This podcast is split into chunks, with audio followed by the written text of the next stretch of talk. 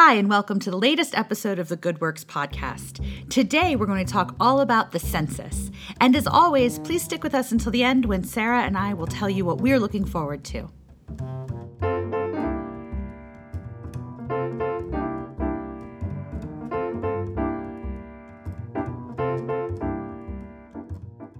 Hello, Sara. Good morning. How are you? I'm great. Yes. Happy to be back to work after a week off of, you know, winter break. Yeah. And cabinet painting. I know so- you did some house projects during that break. Yeah. How'd they go? Um, I I am glad to be away from the paint thinner. Let's just leave it there. okay.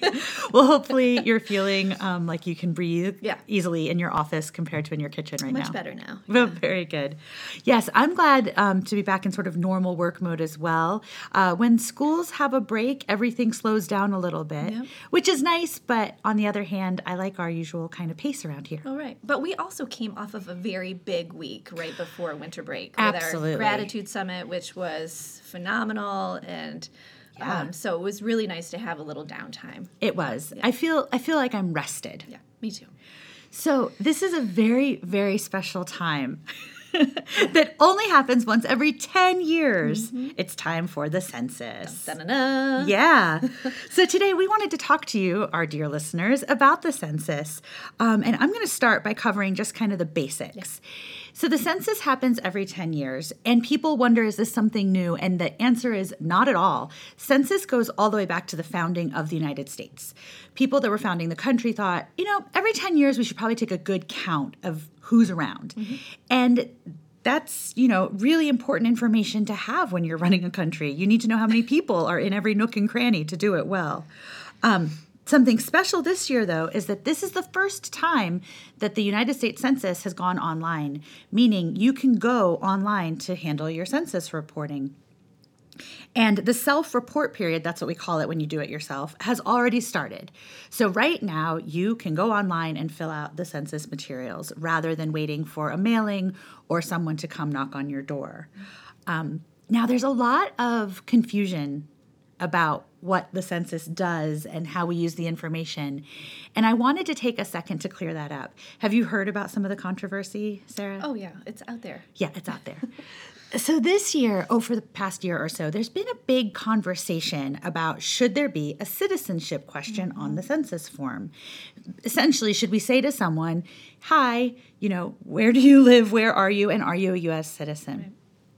And there are pros and cons to that. I can understand both sides of that conversation. Um, but the truth is, the census is not a political piece of paper. It's really just to get a count. Yeah, what are the numbers? What are the numbers?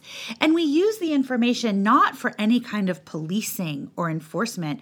We use the numbers from the census so we know, hey, how much water usage is in that little teeny hamlet? Right. Or what are the sewage systems needed? Or, you know, should we make sure we have an extra fire truck in that particular fire station because there are so many people that live down that particular road? Right. Those are critical things that affect all of us. Right. So if we get those numbers wrong, then here's the truth. If we don't have the right number of fire trucks in the right stations, and then we actually have 100 more people living down a road than we thought we did, and they call for a fire truck, and then someone else calls for a fire truck a block over, we might not have enough fire trucks. right. So if we get the count wrong, it has real public health issues.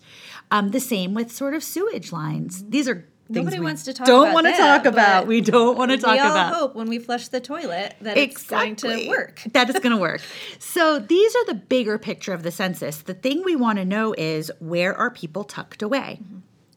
If we confuse that or conflate that with things that make people scared to answer, then when we have the wrong information, we can't take care of everybody safely. So I do think we have lots of things to talk about when it comes to citizenship, and I don't want to ignore that that's a huge issue. But I think it's a shame this year that it's gotten so mixed up with census Right. because my biggest fear is people might not fill out their census form Because they're afraid. because they're afraid. Yeah. So if you're listening to this, please fill out your census form. it's really important to all of us that we Count get your kids too. and thank you, Sara. You've teed up exactly. Here in the Southern Finger Lakes, Our undercount is in young children. Mm-hmm. Lots of people are really good about filling out their census form, but they don't think to count young kids. Mm.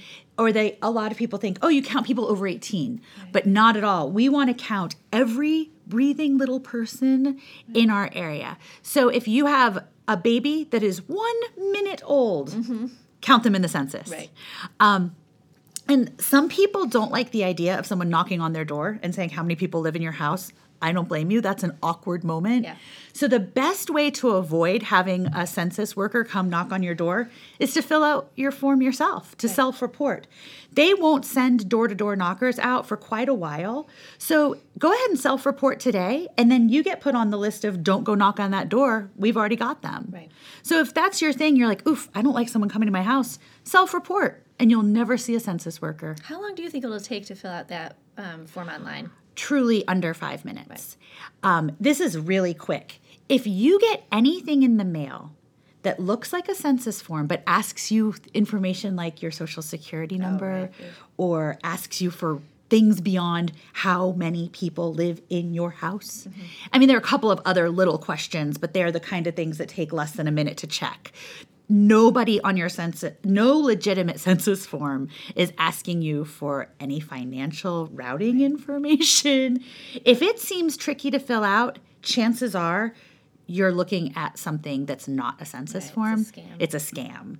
And we have already seen reports of mailings going out that are scams pretending to be US Census information. That's why, even though it sounds weird to say what I'm about to say, your safest bet is to go to the website. Go to the US Census Bureau website. You can Google it and find it really quickly and fill out there on their secure server, their secure form. And then the good news is you can ignore any mail that comes to your house altogether because you've self reported. Perfect. And you could go to your library too. So um, folks Yes. that don't have computer, whatever kind of access, can go to their public library and use the computers there and You sure forms. can. The public library is a wonderful partner in census work. I'm glad you brought them up. Particularly, a lot of our families in the more rural parts of our community don't have good don't have broadband, don't have internet that's quick at their house. So if you go to your local library, that's a really great place to fill out your census. And it's always really fun to go to the library. Oh yeah.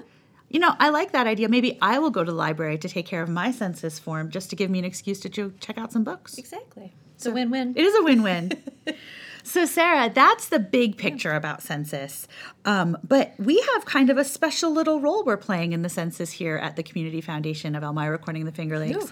Care to share with our Yeah, listeners? so this is really exciting. We're usually tucked in our in our wonderful world here in the Finger Lakes region, you know, making grants to our local nonprofits. But because of the census, um, we have been given the opportunity to host a mini grant program for um, organizations statewide um, who want to help um, with reporting and getting people to fill out the census forms. So um, we have a mini grant um, application set up online um, where you know.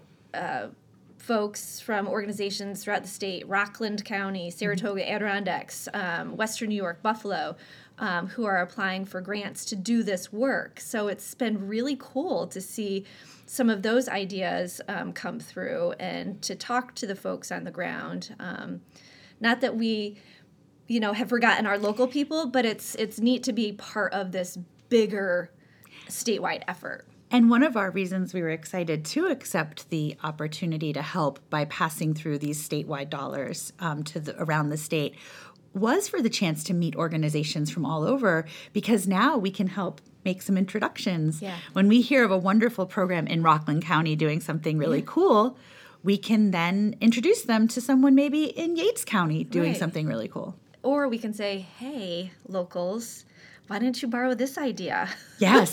or, uh, hey, locals, you can also apply for these grants. yes. yeah. We're not, yeah, we're not restricting um, our local organizations from participating because we have just as much of a role in making sure we get the count right as everybody else does around the state. And so, yeah, um, extra special note out to local organizations that do serve families with very young children um, under five. We really are looking at you to help us make sure people remember to con- to count their kids. Yeah. So, if that's something, if you'd like to apply for a small grant to do some um, educational work in your program around census, definitely come knock on the door. I'm thinking of like our, our parent resource centers or family resource centers might be Mm-hmm. a great applicant organization to help families because just because of the nature of their work, they see so many kids and families. They sure do. Yep. And those are the kinds of organizations that we can better serve when we have an accurate count. Right. If we know how many people are in the neighborhoods, then we know, hey, that particular family resource center needs more juice boxes than we Right. thought. And Right. that's the kind of, as silly as that sounds, that's the exact kind of thing that we can do much better work around when we have an accurate census count. So, well, I know that I'm going to go to the library to fill out my census information. Yeah. Um, and so I'm looking forward to doing that now because I love going to the library. But what else are you looking forward to in the next couple of weeks, Sara? All right. Well, I just want to. So tomorrow night, I'm attending um, the Economic Opportunity Program's 55th annual meeting and celebration. Um, so that's super exciting and a huge shout out for the extraordinary work that EOP does every single day and for 55 years um, for our community and our, our neighbors here um, in Chemung and Schuyler County, I believe. Yes. Um, but other than that, so we have another program at the Community Foundation. I'm looking forward to seeing applications come in for, and that's our Women Leaders Launchpad program. This is a professional development program for women leaders in the nonprofit field, either middle or senior management women who are looking to transform their leadership skills, um, work on some um, you know life balance, all the things that that we need to be successful in work and life. Um, Rhonda Morton from Savannah Consulting is the leader of um, the program. So there's a series of workshops. I believe there are four workshops, as, along with four individual coaching sessions. So applications are currently being accepted. Um, the program starts middle of March. So if you want more information, get a hold of me or go to our website, communityfund.org. Um, give me a call. But uh, yeah, so I'm looking forward to that. And we have a number of people in the community who have gone through that program. And Yeah. what I notice is how tight their relationships become when they're a cohort. Right. So, if you're someone thinking about that because you'd like to experience that professional development, a side effect is you come out of it with a group of really close colleagues you can lean on for years, for years and years to come. Right. I know several groups because we've been doing it for five years now, I believe. Yeah. Um, a couple of the groups have uh, private Facebook groups too I did that they've know created that. so that they can, you know, brainstorm ideas or bounce um, problems, challenges, and successes back and forth with each other. So um, it's it's a really neat program. Oh, that sounds like fun. Yeah. All right. Well, I hope there are lots of applicants. I hope so too. All right, Randi. It's one of my favorite seasons. okay, everybody. Every year, every year, it is high school musical season. Yes. So, around the end of March, a bunch of different school districts, and we have many districts in our area, uh, put on their spring musicals.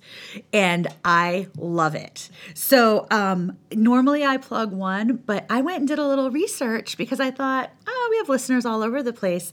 Interestingly, the last weekend in March, you have three opportunities, dear friends, to go see some great local theater. So if you're in Elmira, um, Elmira High School will be doing The Wedding Singer. Oh, fun. I know. Great 80s tunes. If anyone's a fan of the Adam Sandler, Drew Barrymore movie from the late 90s, um, you don't want to miss a chance to see a local production. Um, Hammondsport will be presenting Annie that weekend. Oh, I mean, love who doesn't love Love Annie? Thank you. That was lovely. That was lovely. Um, so I won't sing anything because I like people to tune in again. Um, so yeah, go check out Annie in Hammondsport, and then in Corning they'll be putting on Crazy for You. Oh, fun. Um, and that will be March 26th through 29th. Um, it's a great Gershwin show. Um, probably it's full of famous uh, Gershwin tunes. It's probably something we would consider more of a jukebox musical today, but this was before we had that phrase. Um, but if you like I've Got Rhythm, it's one of the big tap numbers of you know musical theater canon. neat. Um, and then if that weekend isn't good for you, and you're looking for something much sooner, Horseheads, March 5th through 7th, is producing um, The Hunchback of Notre Dame. Oh, cool. That's a wonderful stage show, and um, it's a little bit like it, the Disney movie. It is a Disney property, um, but the stage version is a bit darker and uh, tracks a little closer to the book. So I would highly recommend it. It's uh, has an absolutely beautiful score. Um, it's a spectacular show, and Horseheads. These are all districts that do a great job. Yeah, so we're very lucky that we have such great high school theater programs. we do. That is a that's a priority here in our region, and it certainly shows. So I would recommend, even if you don't know someone in the show, go check them out. I'll occasionally pop into a show where I don't know anybody, and um, just because I like the show, and I always walk away truly stunned by the talent on the stage. And thinking these are kids. These, you know, some of these leads are as young as 14 years old. right. Um, and it also, you know, as someone who can't sing at all, I'm just always so so taken by people's vocal talent. so please go check those out. Um, high school shows tend to have ticket prices, you know, maxing out around ten dollars. I know some of them are in the five and seven range. Usually, very young children are free. So um, go don't don't let anything hold you back and if you really do if you have a larger family and you wish you could go see a show and that ticket price is prohibitive don't hesitate to reach out to us here. Yeah. Um, we want to make sure that everyone gets to see these shows.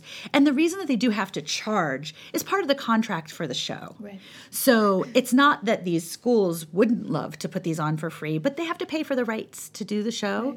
So if you're thinking, ooh, you know, my family of five, fifty dollars is a little beyond what we have for that weekend. Don't don't miss out. Come talk yeah. talk to us. Talk to the the program. Um, we want everyone to see these shows. That's for sure. All right. Oh, I love this season. it gets me through I March. I know, yeah. The weather in March is the worst, but you get to sing show tunes the whole month. Right. And then and then see uh, see green grass and Yes. you know sunshine more often. and that yeah so this is a good good time of year Yeah. um, for some happiness and then we get into our spring which is short but stunning Right. Yep.